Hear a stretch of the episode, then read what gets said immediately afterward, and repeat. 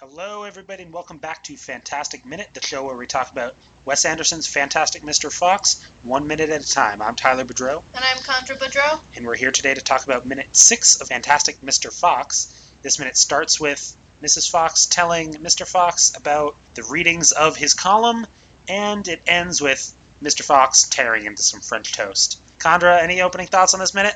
Let's just start with a point I'm very excited about. We get a nice glimpse of Mr. Fox's paper, and guess what? We see the date, and guess what? It's May. I was right. It's springtime. I win. I don't think this is a competition. But I still win. No, I don't think you do. I think the aesthetic of this movie is fall, and in my heart, this movie will always take place in the fall. And You're wrong. It takes place in May. no, it just doesn't. I think there's a typo on the paper. I think that's what we're gonna say. So yeah, Um, no. All right, and then um, just to continue my music check-in, very softly pay- playing in the back of this scene is Fuga Wooga John by Burl Ives. This is uh, again not an original to the movie. I can't obviously. Remember, can't remember What are where you- it's from. I don't think it's from anything, but think- Burl Ives is the uh, Rudolph guy, right? He is. He is Rudolph. Um, So yeah, so for those of you who don't know, Burl Ives voices the snowman in Rudolph the Red-Nosed Reindeer that narrates the story. Yeah.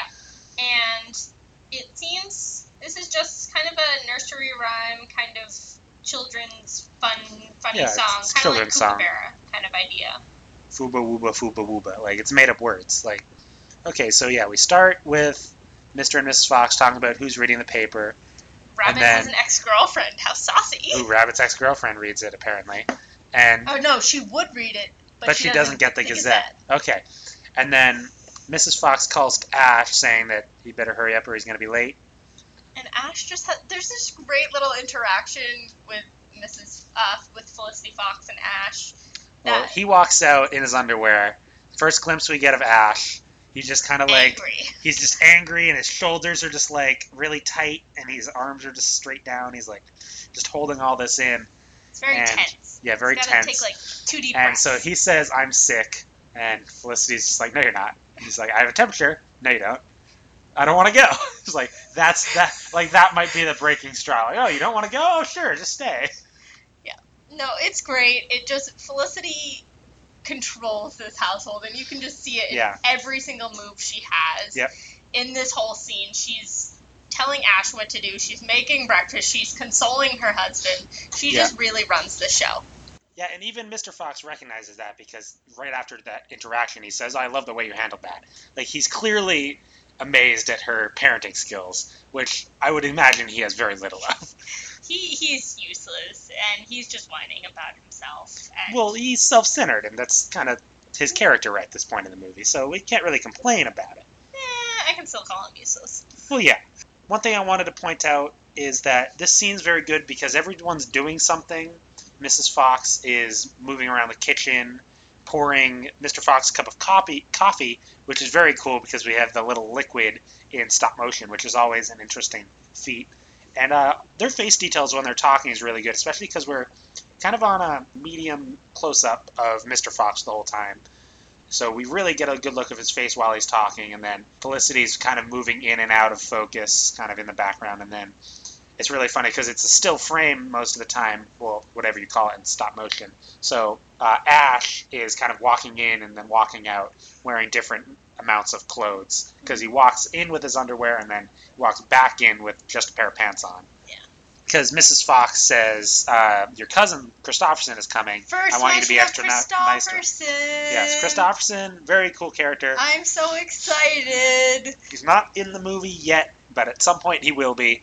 He's great. Well, let's talk about Ash Okay. real quick. Ash, voiced by Jason Schwartzman. I love Jason Schwartzman. I love the movie Rushmore. Probably I like the movie Rushmore more than I like this movie. Blasphemy! Rushmore, I just something about it. It's just very emotional to me. I love movies about friendship, and friendship is very important to me. And the soundtrack is so good, and the montages, and it's really like the birth of all these Wes Andersonisms that, well, besides Bottle Rocket, but obviously Jason Schwartzman and Rushmore, are so good. And then by the time he gets to this movie, he's 29 years old, playing a two-year-old fox. Well, whatever. Yeah. He's No, two year old Fox works. two year old. He's in He's in fifth, Fox years. yeah, He's in two- Fox years. What is he? in Fifth grade, something like that. Yeah. So he's kind of playing younger, but I don't think his voice. I don't think his voice matters because he's certainly younger than Meryl Streep and George Clooney. So Yeah. it kind of it works out. I think something too that's interesting in this minute is if you're talking about him being two Fox years old, Mr. Fox mentions that he's seven non Fox years old. Yeah. So there's this comparison of how do they measure time? Are they measuring it in non Fox years? Or do they measure it in Fox years? I think it's just kind of a fun thing that's kind of just streamlined throughout the movie Yeah. based on whatever Wes Anderson kind of wanted at the time. It's kind of just fun to like talk about Fox years, non Fox years. Yeah. So No, whatever. it's interesting. Yeah. I really like the first instance. I wanted. I held this off from the last minute. You see a bunch of Felicity's paintings in the background, oh, I and- didn't even see those. and in her apron, she's got all of her painting supplies, giving a glimpse saw at those. like her what she does during the rest of her day. Well, I love her outfit, her like yellow dress with the apples on it. It's Um, like also, adorable. a beautiful cameo. Yeah, they're called cameos of a little fox. yeah, yeah, I it's did notice so that. very it's so very real to the world they live in. For the listener at home, a cameo is not the film type of cameo, but the little picture of a face that's all blacked out. Yeah, it's also it's got another name too. It's like a silhouette or uh, yeah, yeah, whatever. yeah, that kind of thing. But on a c- like a brooch, Yeah. which makes it different than the other like another kind of silhouette. Just watch the movie, you'll see it. Um, Yes, that's another the point. thing I really liked is their dishware. Um, it's Oh, got I didn't these cute notice little that. You acorn- notice, you notice really different things than I do. I also studied material culture. and That might be why. Oh. Um, I essentially study movies. Yeah, I um I really liked the dishware too. It was just beautifully decorated and such a small point that was didn't need to be decorated, but it had this acorn, which was a lovely little touch, which was exciting for me. Yeah. And the little mug was cute. You could almost see like there was there wanted to be a saying on like a quaint saying on there, but you couldn't see that. Also, can we just talk about the cutting out the newspaper shot? That was super cool. Yeah, Like I don't know how they do that. I don't know how they did. Well, I mean, it's stop motion. It's like stop they do motion. it. Like yeah, same thing with like the liquid of like pouring coffee. Like it just how do you like do like Nightmare Before Christmas has the fountain? I was just thinking about that. Like how do you do that? yeah. I have no idea. clearly animators are way more talented than I can even think. Yeah, So there's that.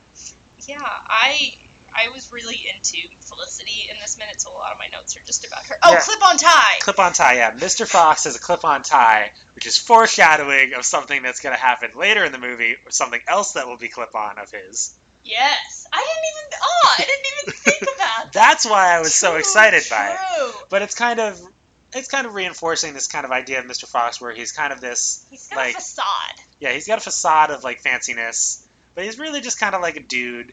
Like you can like he has these He's a roots. con man. he has, yeah, he has these roots in stealing and thievery. So his clip-on tie is kind of the resemblance, no, not The- resemblance, symbolism, Yeah, symbolism some sort of works. word like that. Yeah, symbolism works.